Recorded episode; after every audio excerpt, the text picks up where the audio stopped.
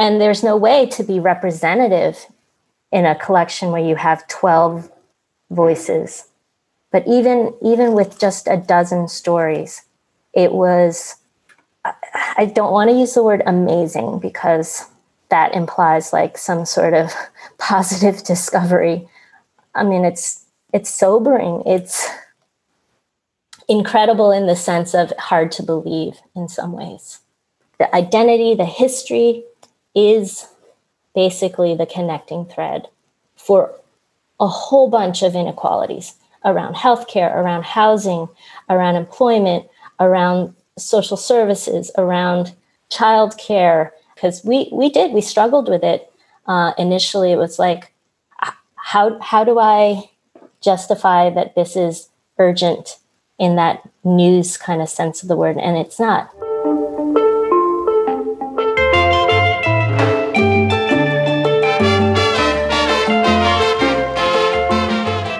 Dao is managing editor at Voice of Witness. Now, they develop oral histories to amplify the voices of marginalized communities, and they link those to education programs that are rolled out in, in schools and other places. And the range of this is really fascinating. Current projects include, for example, the, the aftermath of Hurricane Maria, the experience of Indigenous Americans in reservations, the settlement of refugees in Appalachia. The project that drew me into this material was on urban life in Port au Prince in Haiti. So we start this one off, however, a bit more localized with Dao's own biography as a child refugee in a working class neighborhood. We talk about the path from there through social justice activism into this specific kind of work. And from there, it's, it's a bit of a deep dive on the ethics and practice, how to select stories that matter, how to center the narrator rather than your own views and political agenda, the arts and science of getting this kind of material to a wider audience. I found this fascinating. It is, is obviously of a great deal of relevance for this podcast. So I do hope you enjoy it. This is One Step Forward. My name is Ian Quick. Let's hear from Dao.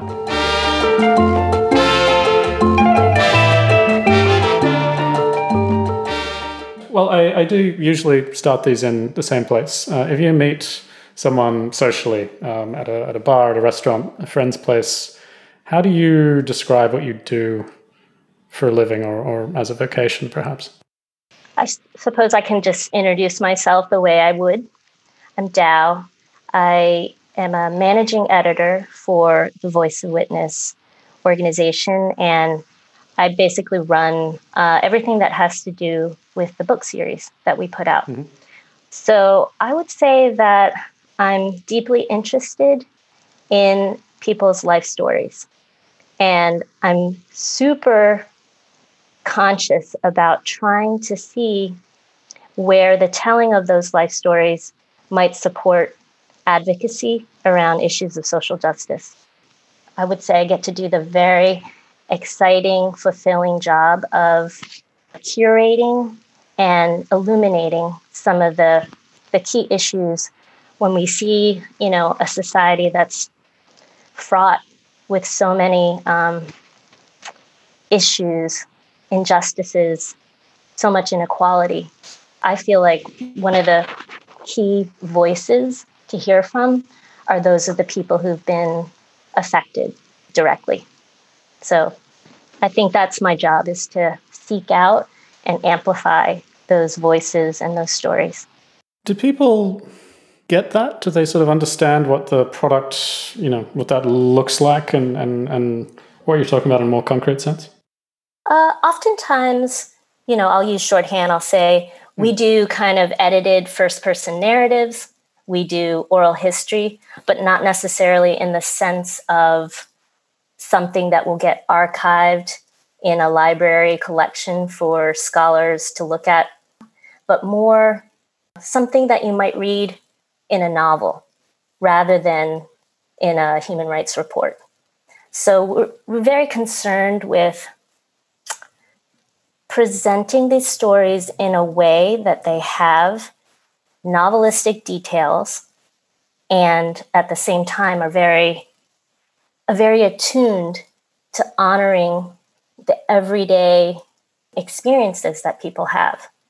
You know, it might not be super interesting to hear about how, for instance, a farmer practices composting, but to hear about their life aspirations, to hear about what growing up was like for them, to hear about the connection between them and their families and the land, and telling the history, you know, I see it as being a communal history in a sense.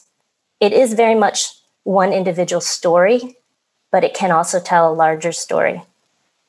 And you, and in your in your bio on the website, you um, described yourself, I believe, as an old school radical lefty, which you know I, am I'm, I'm on completely on board with. uh, I'm I'm just curious how you you went from that uh, perspective on the world, if I can put it that way, to the the storytelling piece oh. specifically. What what was it that um, made that seem compelling or interesting for you as, as something you wanted to be uh, you know doing on a day-to-day basis and sure i think you know i um, my parents are refugees from vietnam mm-hmm. and i myself was born in vietnam but i came to this country when i was quite young two and a half so i grew up in philadelphia and at the time you know if you're resettled in a big city a lot of times you get resettled in uh, neighborhoods that have other working class people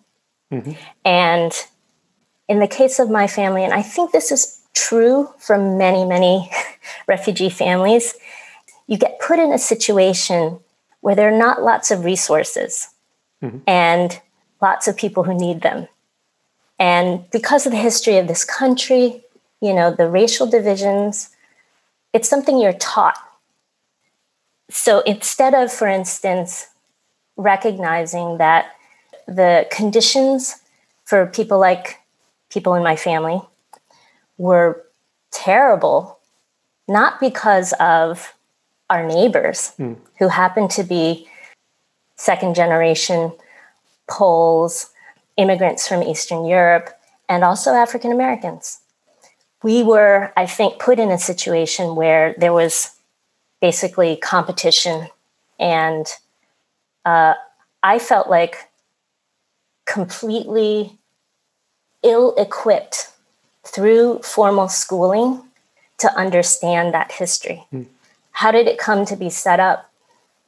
You know, that people um, that people ended up living in neighborhoods and situations uh, that were systematically under resourced, that were then put into competition with each other.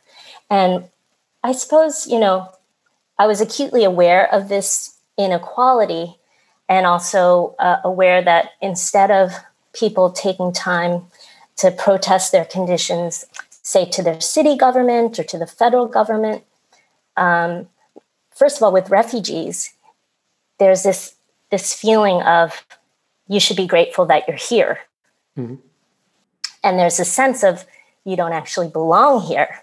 So this this otherness, this inability to gain access to rights because they are tied to citizenship mm-hmm. becomes kind of like a, a tough a tough quandary in a sense so i could see that there is inequality and i could see that other people would look at the newcomers as being the root of the problem. The newcomers would look at the people already in the neighborhood as being part of the problem. And you have just, you know, it's it's it's fertile ground for a lot of social conflict. Mm-hmm. And I I felt like growing up, and this was when I was, I would say, in middle school, so around age 10, 11, 12, that we were we didn't have an understanding of our history of past movements to try to gain some of those rights, but I was learning about it.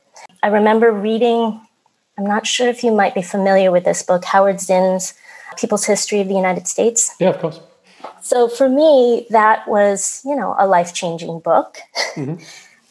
That's where I see my old school radical roots coming from.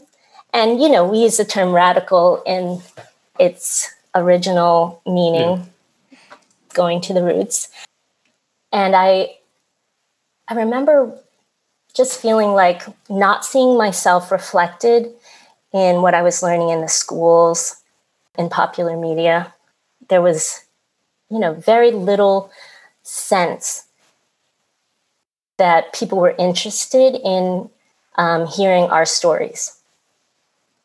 You know, I was protesting, I was organizing, I was writing, but I also felt like stories were kind of a crucial way of connecting, especially with people who might not be patient enough or curious enough to read a whole book about the history, but might be interested in having a conversation. It's quite striking looking over the the catalog at least of the last few years. It's quite sort of broad in terms of the kinds of stories um, that you're you're trying to tell. I mean, there's um, sort of ranges from uh, inmates on in solitary confinement through the aftermath of Hurricane Maria to uh, refugee resettlement. Um, quite recently, I noticed, which obviously speaks to the the context you just described.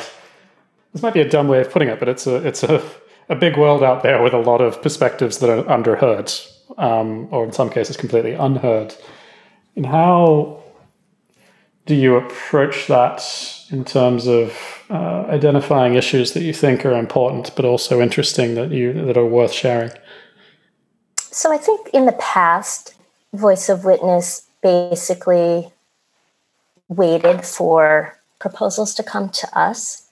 You know, any topic, region, um, and this was a little bit more projected worldwide and we would kind of put it through our editorial advisory. We would debate and discuss, you know, what are the merits of this? Does it look like the project could actually happen? What kind of support does it already have? Who is the person proposing it? So we did um, about three, four years ago go through a revisioning of our mission statement, in which one of the things that we felt was important to do was to actually dig deeper uh, instead of going broader. And so, one of the things, I mean, this is an unfortunate uh, truth that we have grappled with for quite a while. You know, we have a network of educators and schools that we uh, are in community with, and a lot of times it was difficult unless there was some kind of direct connection to mm. the. United States for those books to get a wider hearing. You know, I still think that it's important for those kinds of projects to take place. I just don't know if we're the best organization to do so. And so, one of the things that we did was also kind of refocus and say, well, actually, issues of migration um, are definitely a part of the politics of you know this country. So while we may not do a project that's focused on the South Sudan today, the question of immigration, mm-hmm. um, exile, dispossession, uh, those are all questions that are important for us. And so we've kind of narrowed down our focus. This doesn't mean that we don't do things, um, books that fall outside of these two areas, but the two that we've chosen to focus on are migration and the criminal justice system. So for us to just quote unquote narrow it down, it, it's just having a, a deeper focus, having, you know, committing ourselves, recommitting ourselves to exploring those issues in a multifaceted way. Yeah, I mean, the, the strategy consultant to me says, of course, that makes perfect sense. Um, the, the, the other side of me says, is a little bit sad um, that the international products didn't fare as well. Is the metric there just sort of sales, or you, you gauge interest? I mean, there's a you know there's a book product which is bought and sold, of course, but you also have the education effort. Sort of what's the what's the metric there, or what? Um, we develop a curriculum for every yeah. book, and you know you can you can measure the number of downloads. you can measure the the yeah. number of groups that call you back and yeah. say we would love to do an event with you. Um, we would love to use this mm-hmm. in our curriculum, in this class, in this setting. Um, and we haven't found that, you know, to be honest. I mean, some of these books are much older, so that accounts for some of it. I would say that one of the things that we do, we haven't given up an internationalist or global perspective. Mm. It's just a little more focused, a little more like, you know, this is what I think we're seeing our, our community partners say that they need. They need books and curriculum that are focused around issues that they're going to be teaching in their classes. Mm. And so, you know, Haiti is not necessarily on there. Um, but it is it's part of our backlist it will forever be part of our dna that's the way i look at it well indeed the volume on haiti was the the one that is perhaps sort of closest to my immediate um, working interests so that was the first one i read of course but mm. i probably don't represent a, uh, a mass market of huge size but there's kind of a paradox there right in that you started yeah. by saying that you felt ill-equipped through formal schooling to sort of access um, the kinds of stories that uh, resonated with you or were relevant to your circumstances. But at the same time, you're kind of dependent on having some entry points in order to get traction. Uh, that sounds mm-hmm. like a, a, bit of a difficult thing to balance if you're if you're tied to you know what is in high school curricula or or you know whatever right. the, the entry point. Yeah, I guess you know it's it's about looking at ways to expand it where you won't be necessarily swimming against the tide, mm-hmm. but more able to connect with. And and here's here's one thing that I would say also really influenced us to to commit to making this you know slightly more focused focus is in the past a lot of our projects were executed by project editors who were not necessarily part of the narrator communities. Mm-hmm. So by that I mean people who, you know, are scholars, doctors, lawyers who don't have any direct connection with some of the communities that were being highlighted. And one of the things that I think we are very conscious of and, you know, trying to figure out ways to nurture is having more of the, from the very inception of the project, emerge out of the narrator communities.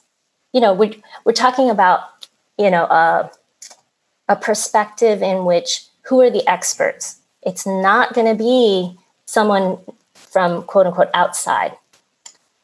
I think centering um, projects in the United States also means centering the folks who are part of collaborating with us and producing um, those projects.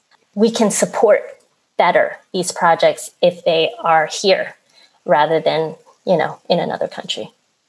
I mean, in my in my experience, and I, I have worked a lot internationally. There's always a certain amount of you know fear almost in in entering a community and trying to capture their perspective because you don't you, uh, you don't know a lot of the time and uh, you can get I mean, when there's sort of resources involved you can you can actually get sort of tricked and, and manipulated quite easily.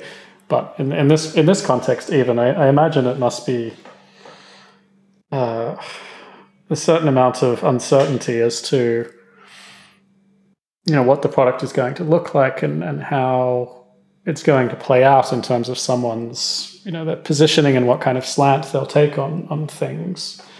Uh, is that? I mean, for me, that would be a bit nerve wracking in a way. Maybe you're a hardened editor at this point.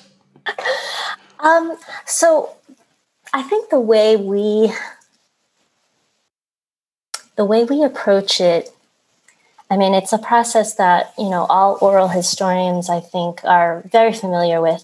But we don't come to any projects with a set agenda. So it's a it's an approach that's born out of curiosity and inquiry and a commitment to discovery. When you, we actually avoid um, working with NGOs in in the sense that a lot of times when you have um, an agenda driven model, it's like you are trying to prove a point, a hypothesis that you go in and you're saying, I will only really be interested in talking to certain people whose stories uh, kind of support what I am trying to prove. But when you go in with a more open approach, you don't tie yourself down to having to discover certain things. And so you, you can be a little bit more um, open and, you know, still be quite rigorous, still be quite um, thoughtful about how you explore and how you help your narrators um, tell their stories. But I think it relieves a lot of pressure. It's like you don't have to make a point about gentrification. Literally, you just have to talk about your life and your experiences and what's important to you. So it it t- takes the pressure off for people to feel like they have to be representative or um, have to have a line. In fact, you know something that I tell our project editors and interviewers all the time is if you get the sense that your narrator is getting up on a soapbox of any sort and trying to convince you of something take a break. Because it's really it's really about like refocusing and asking certain kinds of questions that are maybe more unexpected. Um, i always think about i don't know if you're familiar with uh, Svetlana Alexievich's oh, work. Yeah, absolutely. So, but she One says of my this. Pers- personal heroes, I will say. Yeah, she, she says in in the introduction to I think it's in Secondhand Time. She talks about how you know a lot of her books they're about big historical shifts. They're about like the breakup of the Soviet Union and socialism, but she never asks people, "What do you think about socialism?" Mm. She asked people, you know, what did you do when you go out on a Friday night in your town? You, you know, you ask about hairstyles and dances and their love lives. And it's through those mundane, I think she calls it chasing the mundane details of everyday life that you find, you know, some deeper, deeper truths and deeper meanings. And that's kind of, I think, a much more fruitful approach than going in with a obviously we are supporters of human rights and you know making big changes in the world. But uh, sometimes i think it's through the smaller stories that those changes um, really stick with people. Mm. um, it's not the facts and statistics but the people and the stories. Might be a slightly weird question but do, do people know how to read that, or do they expect a a message? Right? Do they expect a, a sort of bottom line? Are they are they prepared for that when they open a book like this? Are they prepared for that kind of more open ended uh, approach, or are we conditioned to want? Mm. Uh, something specific at the end, saying this is what I you should so. I hope so. I mean, I think haven't had that um, mm. raised as a point of contention. I think that people appreciate nuance and complexity. And I, I, certainly, one thing that I have seen a lot of people connect with the flawed human characters in our books. Mm-hmm. Um, and I think that's just pretty normal in the sense that, you know, um, encountering someone in a text who is relatable and makes bad choices and has bad luck sometimes. Th- those are all things that I think, yeah, can make someone more human, more relatable, not less. But mm. maybe, maybe I think people do have expectations like a beginning, middle, and end. And we work very hard in our stories, like for, you know, coherency and chronological logic. And, mm-hmm. you know, we, we want to make sure that no one's introduced without explaining who they are and that you have a picture of where someone grew up and what kind of house and what kind of town and you know those kinds of details that there isn't factual information missing mm-hmm. so uh, i think that the stories become more readable in that sense but that element of surprise is something i think that i definitely respond to when i'm editing the work i'm always saying you know if you if you don't have that, then then you're I think not getting the the deeper story. Mm. Um, because oftentimes, you know, human experience is is complex and contradictory even and it's not a problem i think to to showcase that it's uh it just is more realistic has the project ever taken a turn that was very surprising for you, or or where it went in a direction that you didn't anticipate? I mean, not in a bad way necessarily, but where you thought it was going one way and it uh, ended up being something quite different. Um, I I don't think a project overall has done that, but certainly stories, individual narratives have. Mm. Um, and then you know, other times they've they've taken a turn in a really in a way that you wouldn't want them to. But no, I wouldn't say, except for the projects where you really mm. want them to finish mm. and they don't. But we're not going to talk about this. all, all projects were completed on time and on budget. Yes. yes. Let the record reflect this. yes, well, I think, I think we all have that experience from from time to time. This idea of sort of narrative coherence is interesting to me. When you say a, a, beginning, a middle, and an end, I guess you're you're talking more at the level of individuals that there's some sort of closing of the loop, I guess, in terms of of, of where they started and, and some sort of closure on where they ended, rather than leaving too much hanging. Is that is that true of the the sort of meta narrative or the the the underlying structure of a project? Does that have a beginning, a middle, and an end? I think less so. I think yeah. it's more just for a story to be readable and to be legible. Mm-hmm. Whereas for a book project, I mean, a lot of our collections are, you know, green in a sense, both because the issues that they focus on haven't been resolved. And I think, unfortunately, for instance, the one of the very first books that we did uh, you know, was about undocumented folks living in the US. Mm-hmm. And that book, I think, went into the 10th anniversary recently, and it's not that much different. We're yeah. still doing books on undocumented folks living in the US, mm-hmm. you know.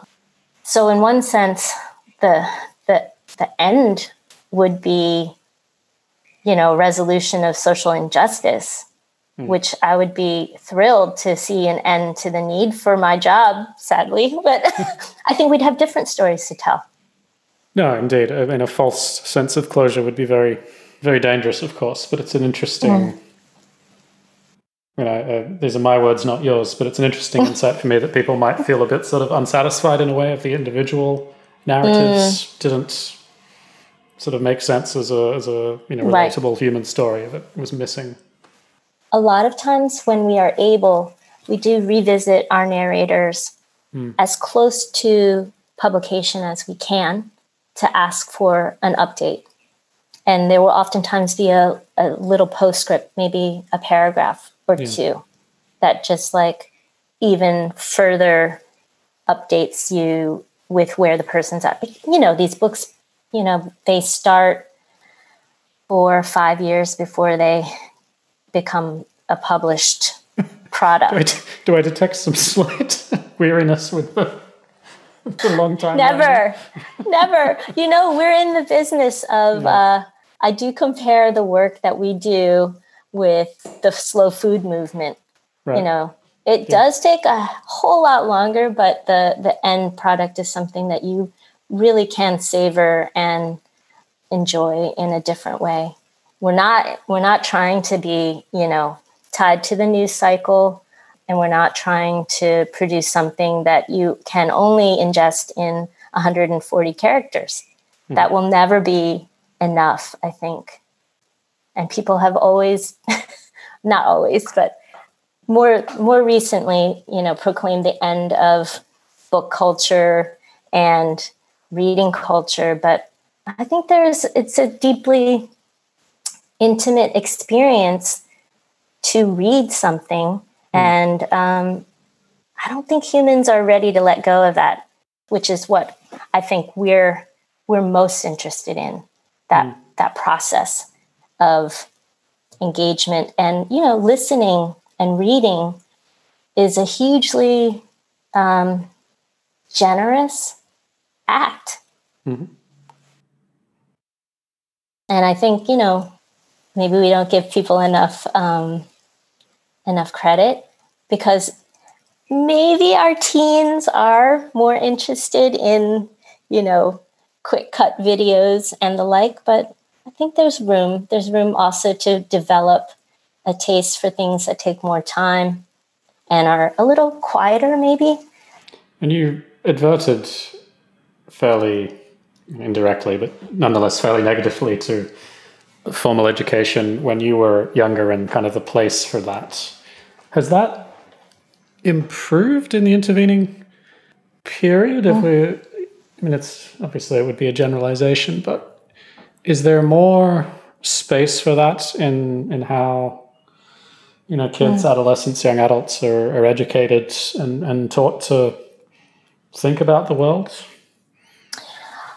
Whew. Yeah, at the risk of hugely overgeneralizing, I think, I think, I think it has, and mm. just in the sense that it is a little bit easier to get access to some of these spaces that aren't they're not mediated in the same way. I mean, of course, history textbooks are still the mm. primary ways that we get our schooling.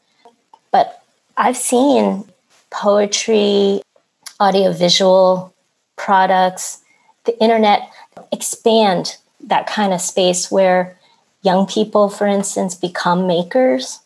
That is really important. Um, and I think that's part of the work that we see ourselves engaged with. It's kind of like, how do you push and make more space hmm. for things that are less heard and have less institutional power, um, have less resources, but they're still getting out there.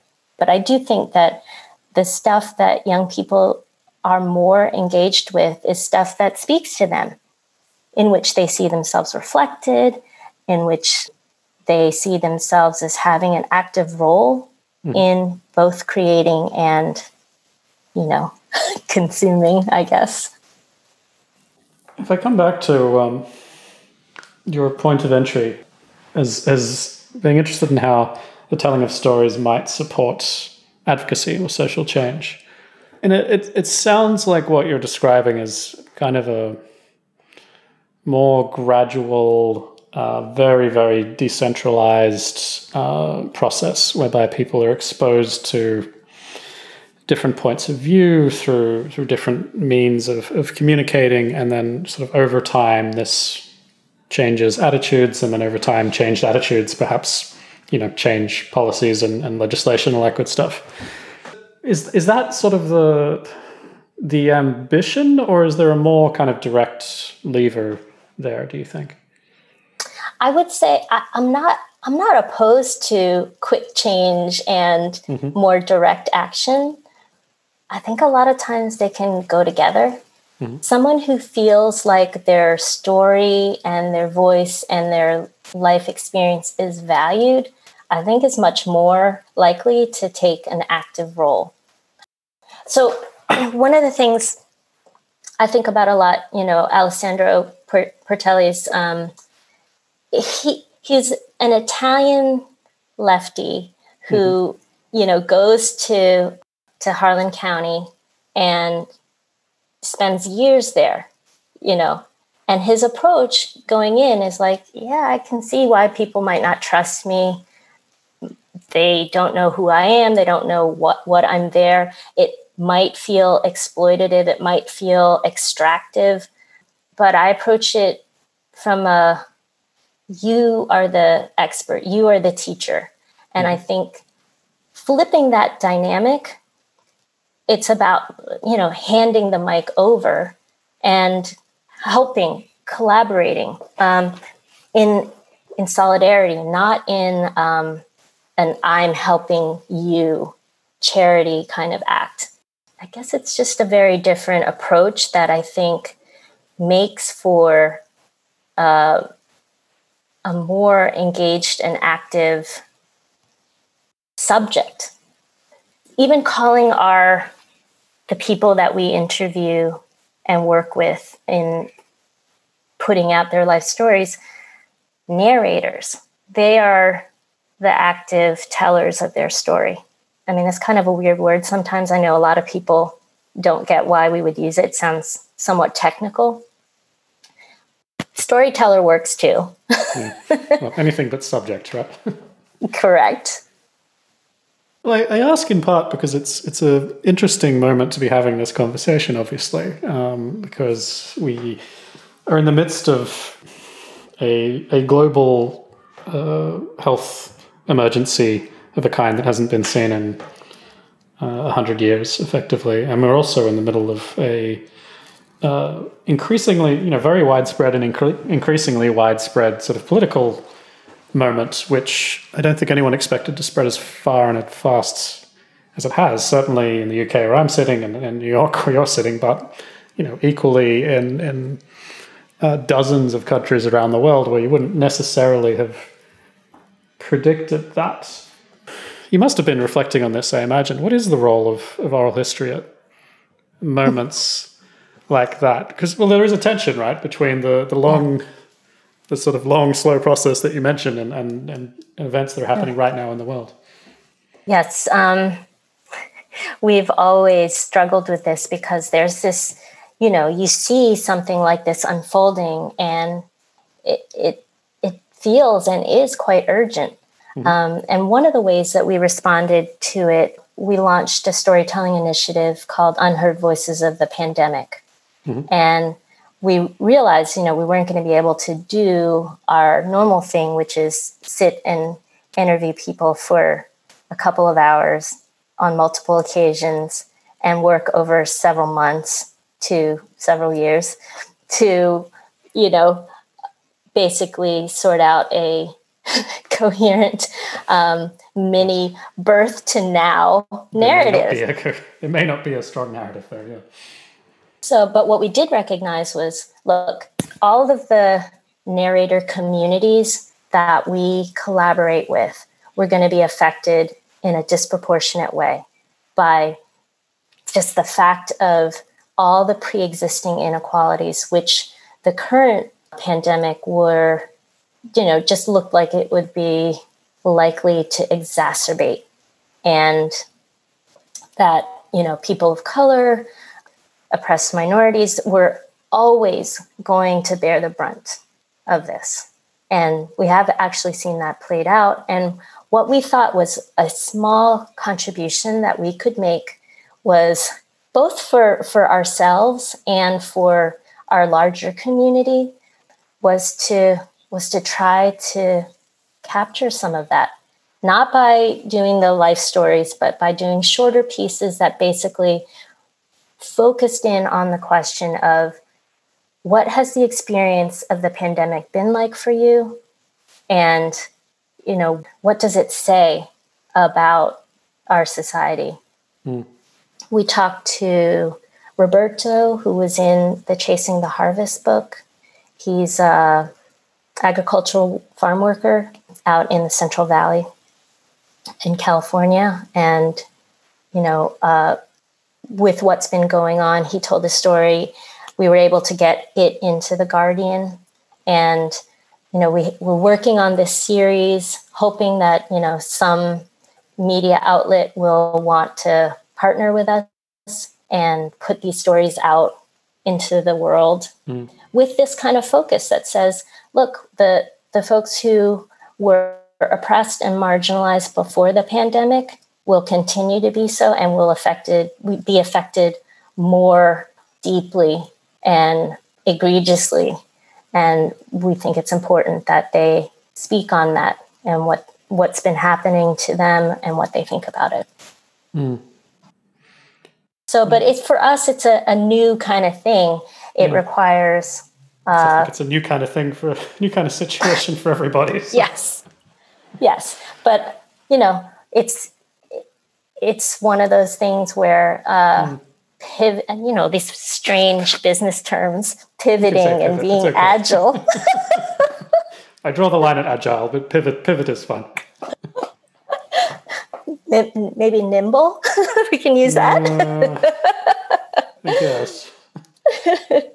but it has been um, truly. I mean, just just being able to check in with mm-hmm. some of our former narrators, you know, is is something that I think was well worth it. Mm. I do wonder if there's going to be more space for that sort of diversity of perspectives, you know, in a moment of, of crisis, or less space. Do people become more interested in nuance, or do they become less interested in, in nuance. I would think certainly yeah. a policy audience, like a government audience, is probably less interested in nuance in my experience. For me, I think that it's it's forged a certain kind of space that didn't exist before, mm. where different futures are imagined and seem tangible, seem achievable in a way that they weren't before. Mm. I think that there's been more more space and more of a a longing for different perspectives and not not the same old talking heads you know i think that's been i certainly seek it out. I mean again you know we're not we're not like of the entire world. But I, I certainly think that there's been more hmm.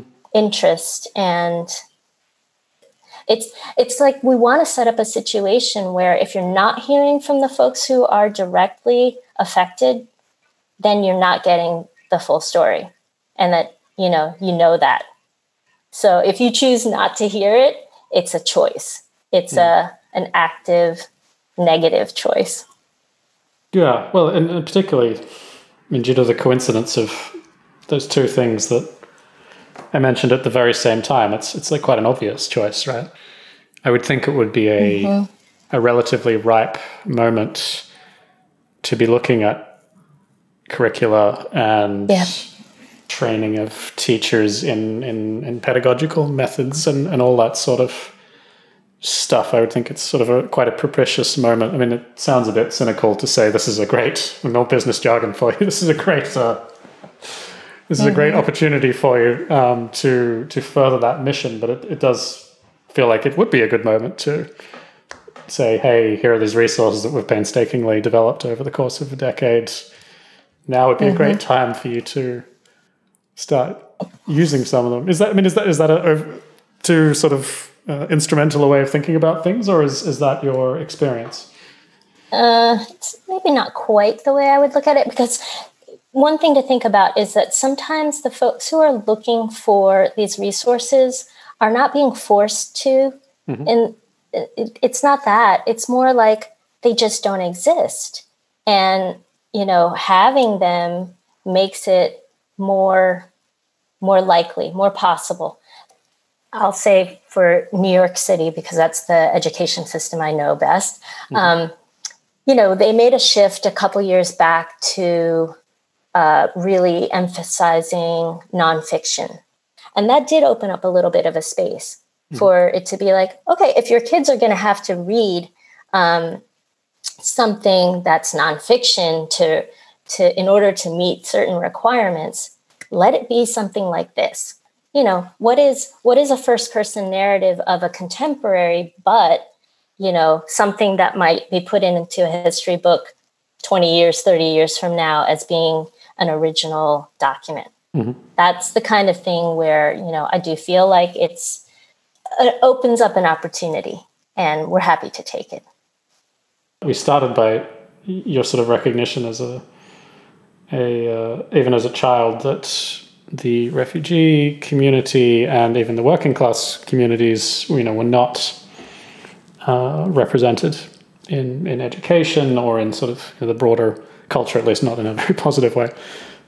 Do you think you'll return to that at any point? Is that something that interests you still? Um, hmm. I would be. I wouldn't be opposed to it. You know, if somebody were to propose it. But you know, we're also a tiny little organization. I don't know if it's obvious, but we're we're scrappy. You know, we do a lot. Um, we can't ever do as much as we'd like to. So sure, I would love to return to that particular topic. I think there's a ton of mm. interesting aspects that could be explored. Yeah. I mean, you know, there there are oral history projects, um, but they tend to be, you know, they're trying to they're trying to basically be a repository for a super broad, as many people as possible, right? It will end up living in in the library collection somewhere. I think in California, maybe. Um, it's wonderful. It's yeah. not going to be a curated um, collection that will be easy to kind of a super specialized thing. Yeah. Yeah, exactly. And yeah, so if somebody were to propose that, again, one of the things, one of the mm-hmm. criteria for our projects is that it has to be an urgent and underreported issue. So the issue of you know resettlement in Appalachia mm. is is more urgent. There there has been you know an influx of refugees that people don't know about. Mm. That you know, and already people have a very um, I think most people would agree with me distorted understanding of the history of the region itself. When you say so, when you say urgent, yes. How so? What what would you pinpoint as being an urgent um, issue among Southeast Asians in the United States? I'm not sure you could pinpoint there being one. And so that becomes a little diff- difficult to mm-hmm. have a focused collection to explore that theme if the theme itself is not clear something like Hurricane Maria, super clear.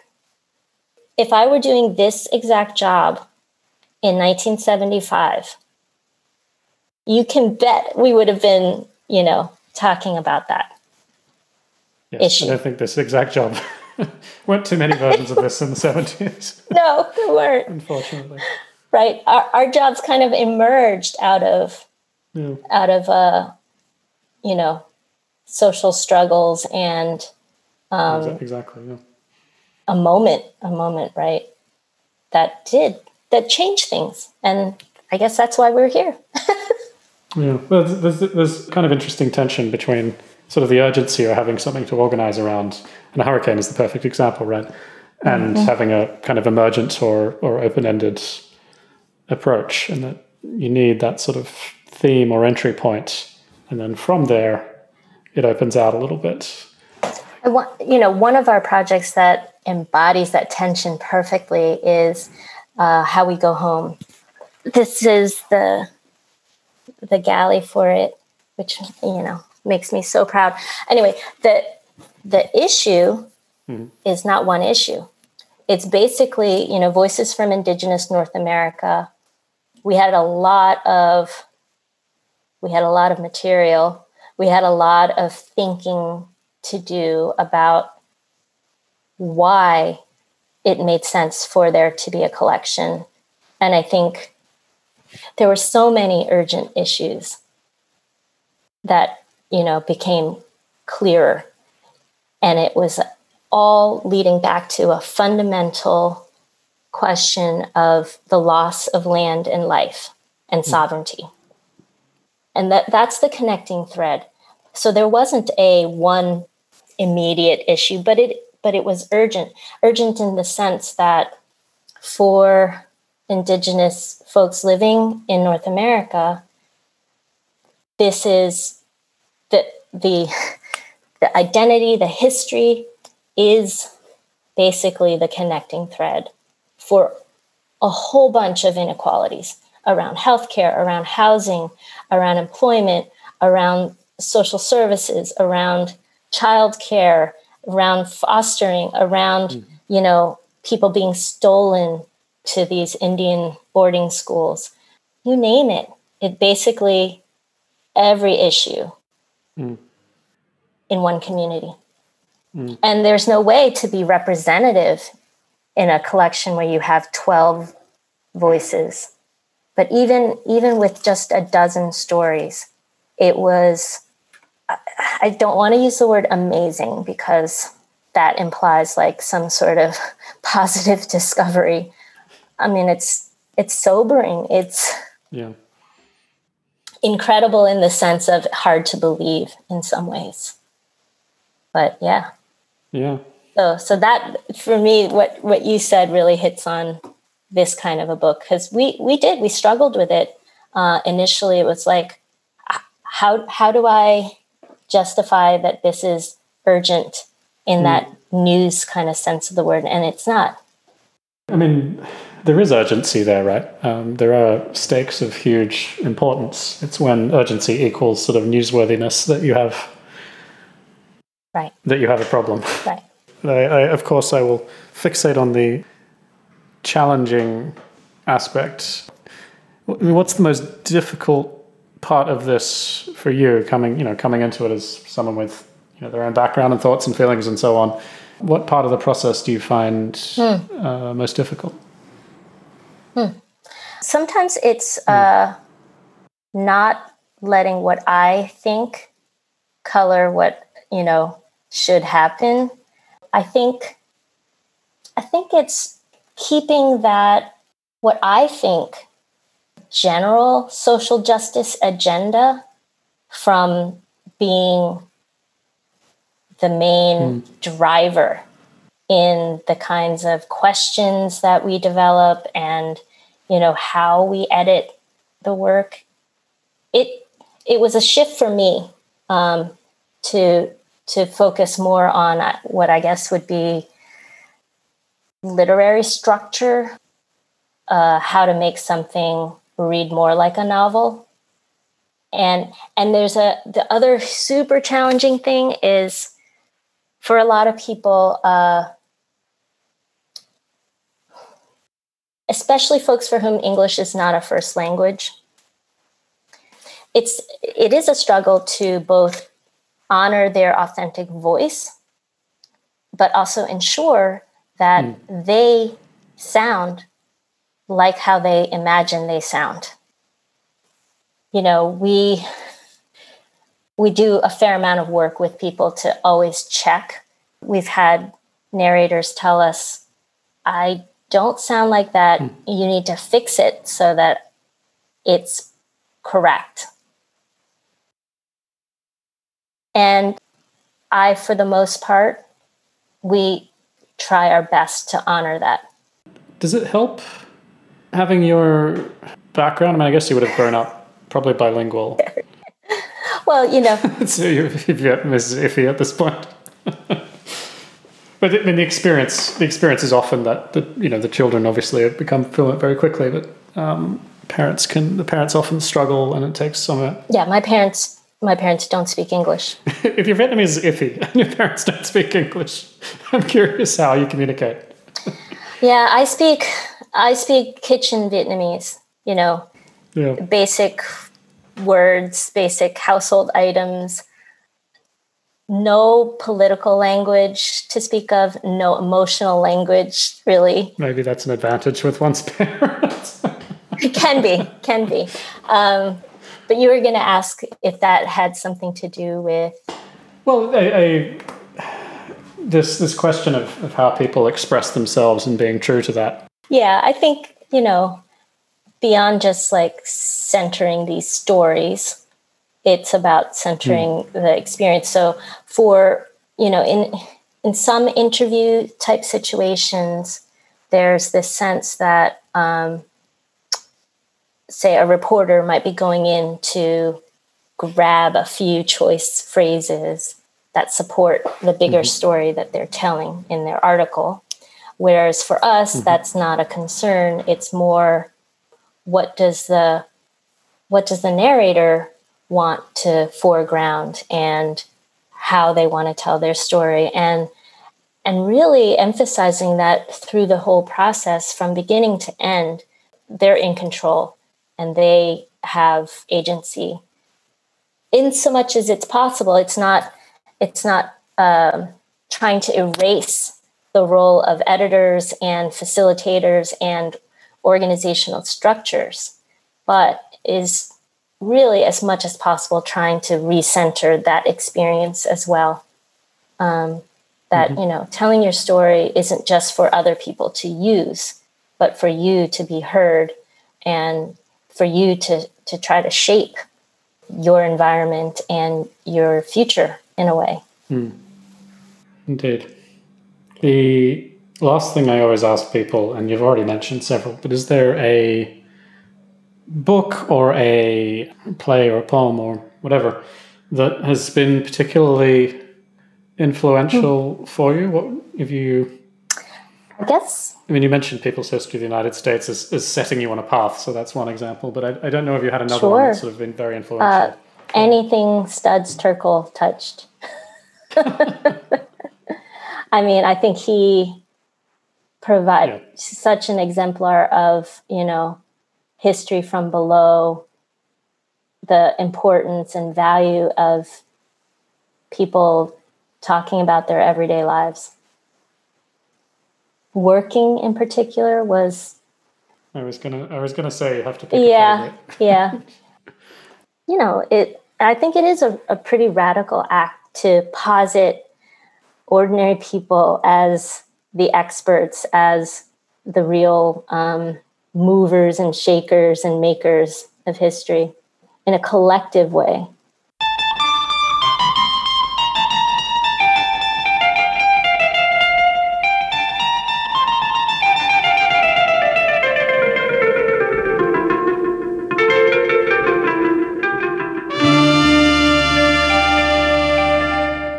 You are listening to One Step Forward.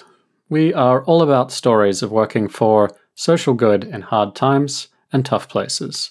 My name is Ian Quick. Thanks for listening. And just a quick reminder this podcast thing only really works by word of mouth. So if this episode resonated with you, please share with someone you know who might be interested. Rate us on iTunes or anywhere else for that matter. Join the conversation at onestepforward.fm. Thanks and bye for now.